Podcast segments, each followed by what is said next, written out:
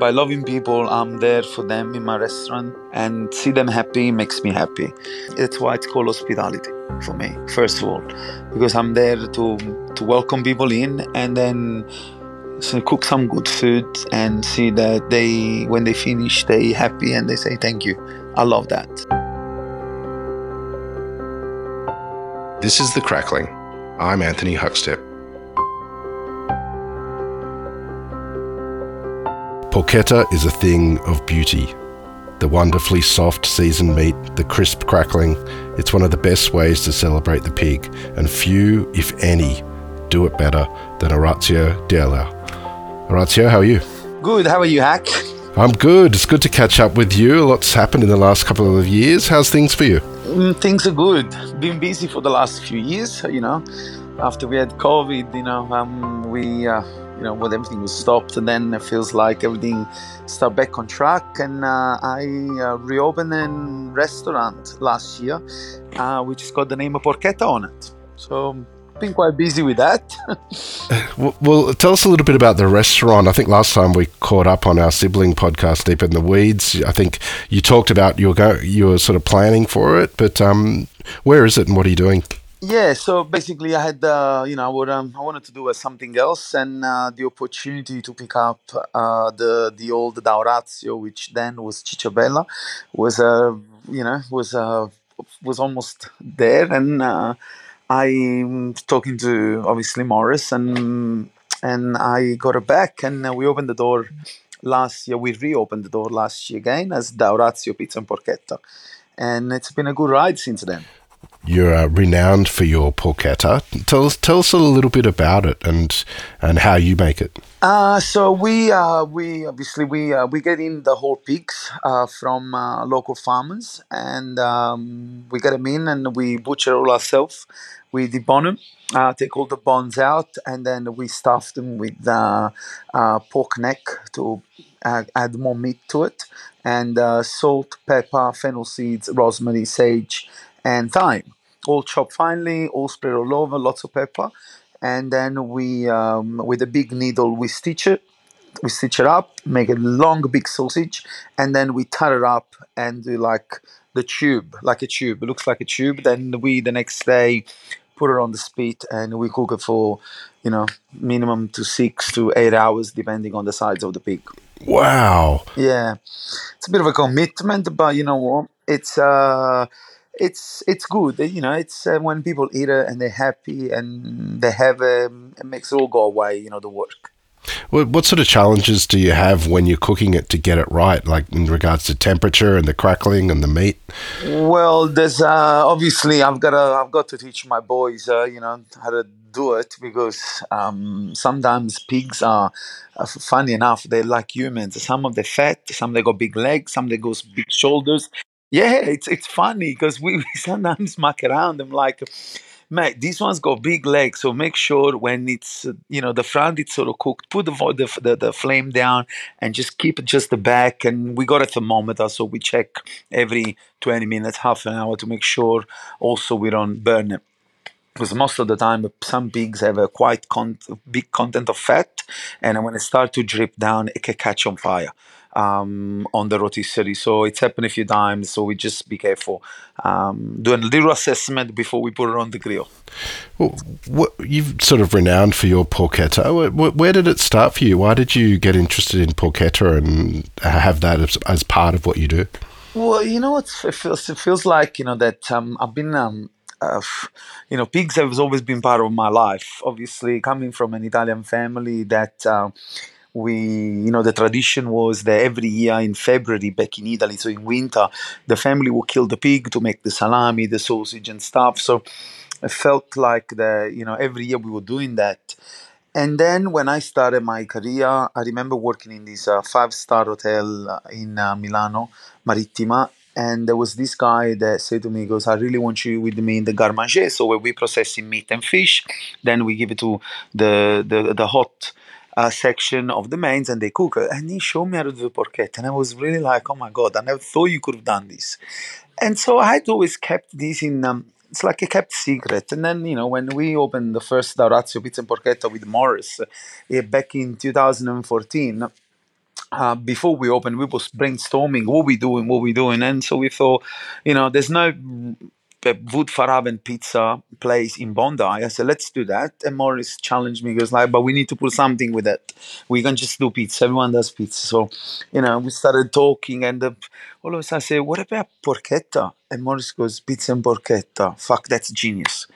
So, and that's what, and then we went ahead and do it. And, you know, for four years, the old Aurazio was, you know, a place where people loved.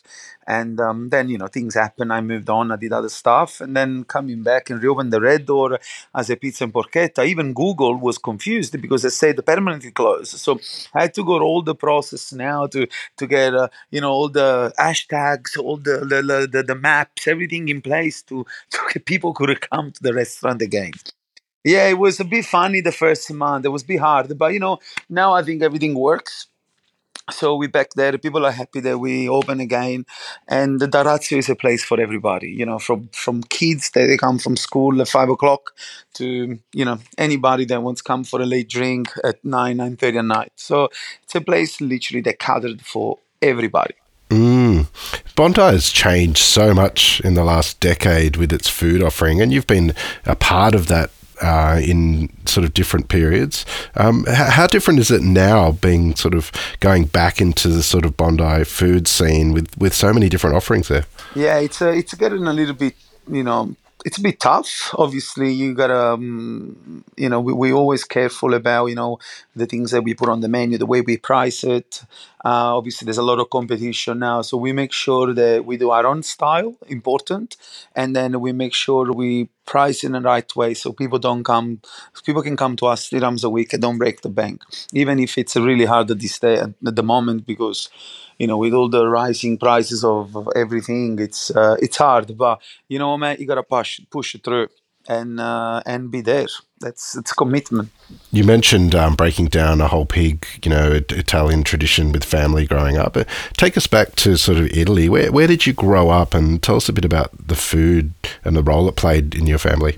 Yeah, so I grew up obviously in um, Napoli, obviously outside the Naples, and I was lucky enough to have my both grandmas from two different parts of the Campania region, but still in the province of Napoli.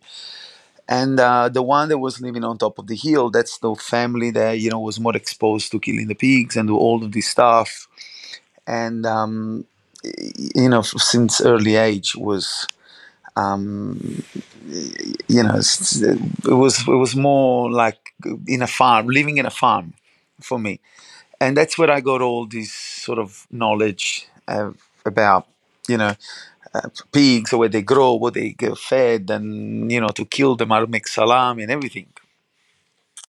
And the other side of the family of mom was more towards, you know, Napoli, so there was different sort of type of cooking, more seafood um, than than meat. When did you first start getting interested in food and potentially a career as a chef? Um, it, it was it's a bit of a funny one this one for you because I obviously you probably heard many times people say you know growing up in Italy always exposed to food which is right. It's it's uh, you, you, wake up in the morning and the first question they ask is what do you want to eat? But for me it was different because you know I I always had this desire to to travel the world to speak another language. So when I finished the middle school and I was 13 14 years old with this friend of mine we said, oh, you know, we want to travel the world, what we should do. And he goes, oh, we should go to, you know, the hospitality school because then we can travel the world and then we can work in every city where we go and we can make money, we can travel, we can meet girls, we can party, we can do a lot of stuff.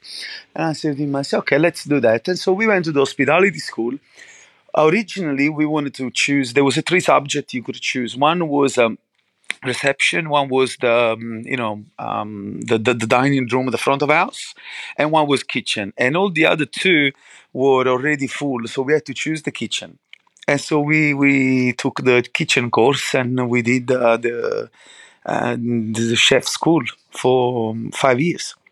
And that's how we got into it. And then from there you know every summer when we were off school we were going to work in uh, you know local restaurant or hotels um, and that's how it started. And then, obviously, for the first five years while I was at school, it was always it was never something that was you know a, a, professional thing you know it was more like yeah make a bit of money uh, and then you know go back to school but then when school finished that's when the, the game started for me that i started traveling and do a little bit more um, professional way in a different part of the part of Italy, five star hotel, restaurant, stage in a Michelin's place where you didn't get paid, and you just they just feed you a meal and you don't get paid, and you work about you know 80, 90 hours a, a week uh, just to learn without getting paid.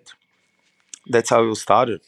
What was some of the sort of really key venues and people that sort of influenced you as you started to build your career in the hospitality sector? Back in Italy at that time, uh, I remember while I was going to school, there was this name of a chef was Gualtiero Marchesi, which I think he was like the godfather of the Italian cuisine back in Italy. And um, you know, I got really uh, into obviously the cooking, and this that I bought my first encyclopedia uh, called La Cucina Italiana by Gualtiero Marchesi back then. And so I was looking up to him and you know learning the basics because someone said to me at the time said, if you can't speak Italian, how can you go and learn English? So they told me you need to learn your Italian cuisine first, and then you can move into the world and then do learn other things, and then maybe bring a part of your country of your Italy somewhere in the world where you're going. And so I sort of listened to that, and I'm very grateful today. Uh, that I, you know, I've got my own place, and at Orazio we do a cucina italiana. You know, it's um, as long as it can sound simple, but it's the real thing. I love what everyone's doing out there, but you know, if we decide to make a pasta with carbona, pasta car- spaghetti carbonara or something else, we we make it in the proper way, you know, in the Italian way, you know. And I'm proud to sort of say, look, I cook Italian food in Sydney. Well, I'm a bit of a stickler for car- carbonara the right way as well. T- tell I love it. tell love tell it. us how you make it.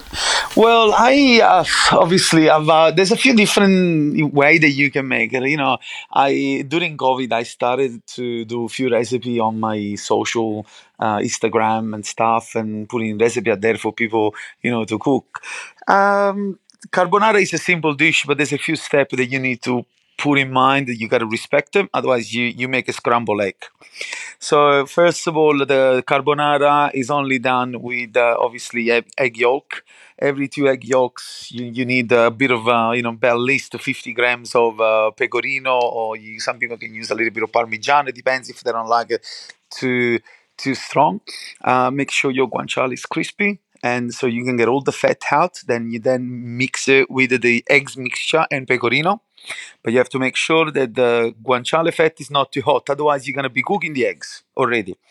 And then when the pasta is cooked strain the pasta keep some of the, the, the water on the side off the stove start adding the egg mixture slowly to that so it doesn't coagulate it doesn't you know it doesn't cook like a scramble. So and you want it to get creamy and creamy and creamy and then serve it with uh, you know some crispy uh, guanciale on top and buon appetito Yeah, amazing, amazing. You're making me hungry. Um, Man, it's a simple dish. It's my favorite dish. But if I have to be honest with you, if someone say to me, "What's your death row meal?" It would be prosciutto crudo and mozzarella. wow. So talking about pig again, I think since I was a little boy, then I got given solid food. I think a prosciutto has been uh, probably the thing that I've ate the most of my life. What makes great prosciutto and what do you love about it? I don't know. It's just the sauce, the the the, the, the buttery. The I don't know. They use slice and you can have with fresh bread until I can have it until I'm literally full. I can't fit any more food in my body, and it's like an addiction. You know, I walk into the kitchen. Sometimes I say, "Okay, I'm going on a diet now," and then I walk into the kitchen. The guy's slicing prosciutto. I'm just going there. I can't resist. I need to grab a slice. It's um, yeah. Fu- Funny enough, it's still part of. It's still pig. You know. How, how, how did you end up in Australia? I ended up in Australia because connecting to the thing that I told you before about you know traveling the world and uh, meeting uh, new people and language. We with a friend of mine, we you know we were talking about you know exploring more of the world, and uh, he met a guy that came to Italy to uh, find a pizza chef, which was uh, you know Lucio from Lucio Pizzeria and uh, so brought him back to Australia to open his first pizzeria. And then he told me, and so I came, uh, I came here, and then um, you know, with the working on the visa for a year. That was back in 2004.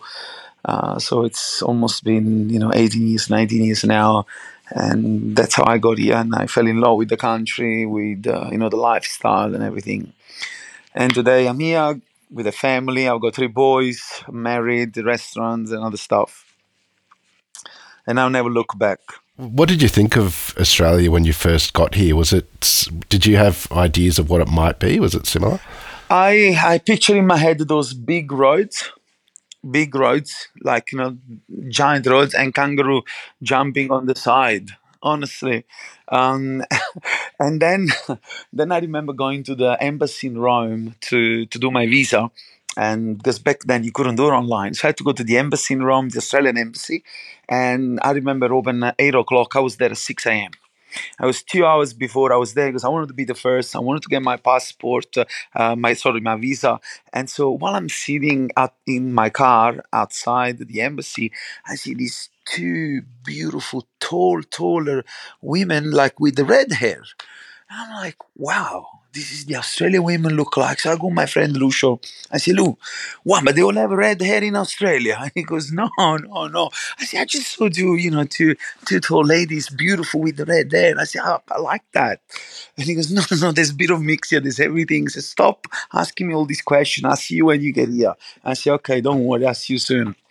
And, uh, and then when I came, I felt like, wow, uh, my first day on Bondi Beach was uh, something that I'll never forget you know, I was just amazed by looking around all these different, you know, different, you know, style of people and was amazed, you know, the water was beautiful, you know, everything was amazing, the surf, everything.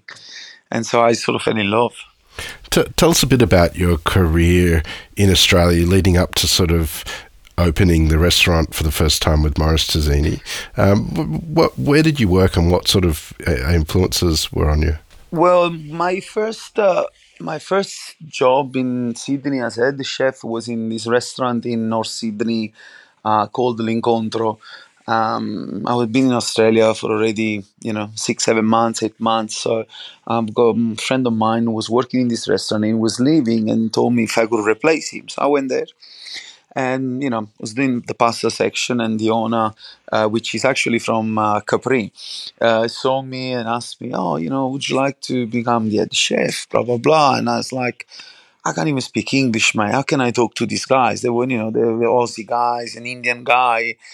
Um, I'm like, okay, look, you know, if they listen to me, because I was scared they would not listen to me. So I started. It was hard in the beginning, but let me tell you, that Indian guy that was in the kitchen in uh, 2005 today still works with me at Da Orazio. And, and he's one of my best friends. And I share with him a lots of story. Uh, he makes curry every week for staff for meal because it's amazing.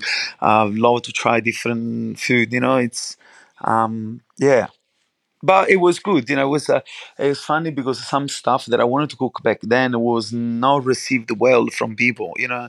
Um, there, there was some stuff like octopus that people didn't really you know didn't really like you know 18 years ago. Today it's one of the best food to serve in a restaurant.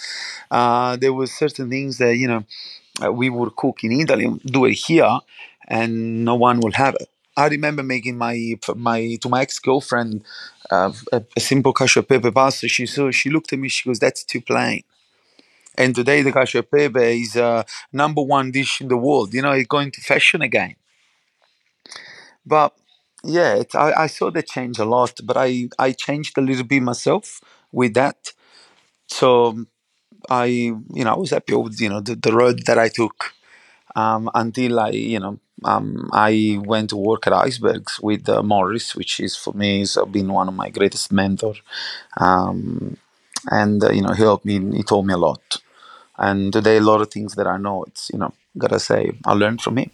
The original incarnation of the restaurant was with um, Maurice, but now you have it on your own many years later. Um, tell us a bit about how different it is compared to the first iteration. Uh, well, to be uh, still to these days, I got a lot of um, uh, deja vu, to be honest. While I'm there, I'm just thinking like something that probably would happen 10 years ago, but it probably would happen yesterday because, you know, it's a, it was a funny one, especially in the beginning, to go back into the site and the name is the same. Uh, with Maurice was an Aura- the more relaxed, I would say, back in the days. Um, and, you know, it was more like easy, um, still the same type of food, I guess I was cooking. Um, it was, you know, there was not many restaurant around as well. That was uh, that was great. Uh, today, the Da Orazio today is got a little bit, you know, I've invested a little bit more money to buy different, you know, chairs or tables, and you know, the, the, we got a few extra wine on the wine list. We made it a little bit more, um, little different, just because of the competition being around, and you wanted to make sure that you know you, you you're there, you're there for people, and um, and you, you can be different from all the other places in your own way. How does pork weave its way through the menu? Tell us a little bit about some of the dishes that you have where pork sort of stars. Well, the porchetta, as you know, it's uh, it's uh, it's uh, it's the, also a little bit the branding of the place, but also we got a dish which is the focaccia, which is also a dish that we had back in the days and is one of our biggest sell. It's uh, two slice of uh, wood fire bread. Uh, that comes out of the oven and they get filled with uh, you know slabs of pork, uh, lettuce, and a grilled eggplant um, with a little chili and some mayo. The, it's got a little bit of pork juice in it just to bring up the flavor a bit more and it's one of the biggest sale. Yeah we have at the moment another dish on the menu which is um, um, a pork sausage ragu uh, that it's flavored with saffron and we serve it with some gnocchetti sardi. So it's a, a sardinian dish uh, they in sardinia they call it mallureddu alla campidanese. But on the menu we call them as uh, gnocchetti sardi with um, saffron infused pork sausage ragu. It's one of our biggest sale uh, on that and obviously you know some of the antipasti um, truffle mortadella prosciutto crudo uh, we're just about to put a new dish on the menu which is a, a mortadella skewer uh, served with uh, some uh, pistachio and some uh, um, ricotta um, on the top. Um, yeah we'll see how we go. Um, when we do first open we had a great dish on the menu which is uh, was a mortadella fritta was a layers of mortadella. So it was mortadella fritta, cacio e pepe. So basically, during COVID, I had time to do you know a bit of research, and I was at home and I was sort of uh, doing a couple of tasting stuff like that, and I came up with these uh, layers of mortadella, and between the layers there was uh, pecorino and pepper. And then, la, and we did, and I did the five layers of it, and then I crumbled like a cotoletta, like a schnitzel, and then I fried it, and and everyone was like, "Wow, this is really good." So, um, and back then I had my babysitter and my um, my wife had been the guinea pig of all these dishes that I was making, and they all gave me the thumbs up. And then, and then you know, I'm, I thought, you know, this goes on the menu. Done. For, for someone that has uh, and utilizes um, so much pork on the menu and gets whole pigs in, do you have any? Do you have any connections with farmers that you work with? Yes, I do. Yes, I do. I uh, get all my pig from Taluka Park uh, down in Barrel. Um, I know Frank and his wife for, for a few years now. Um, and, you know, for me, it's important because um, knowing that he raised the pig that I use, at least I know where they're from. Someone's asked me a question, I know exactly what I'm talking about. And also, it's a beautiful to go down there and spend the day with him, understand what's happening, what they're eating, you know, the soil, regeneration for these animals. You know what I mean? All of this, it's really important. I think, uh, you know, uh, farm to plate, it's um, something that these days is really important. It's like a bit sustainability for fish. So this is for for the farmers out there. Yeah. What's great about the pork that they produce? Uh, I think the way they raise them, they're all free. They're not in cage, so they got a good life. Uh, and they get fed good stuff, you know, apples, uh, sometimes, you know, other other things, grains, you know. Um, they free they free to do whatever they want. Really, they don't have an hard life. Um, yeah, Well, uh, well, you've um, you turned a year old just recently with the the venue in its uh, second incarnation. Uh, wh- what are you loving about what you do? Um, what I love about what I do the most is that I love people.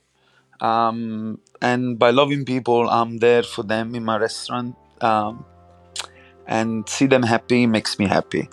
Um, that's why it's called hospitality for me, first of all, because I'm there to to welcome people in and then so cook some good food and see that they when they finish they happy and they say thank you. I love that. That's just those little things that you know at the end of the day that makes your day. Well, you're making a lot of people happy, and it's great to see um, you up and running in Bondi again. Uh, always good to catch up with you, Orazio. Uh, Grazie, Hack. Please keep in touch, and we'll catch up again soon. My pleasure, Bello. Thank you.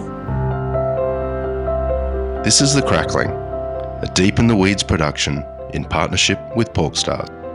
I'm Anthony Huckstep. Stay tuned as we catch up with some of Australia's best chefs and pork producers to discover what makes Australian pork so special.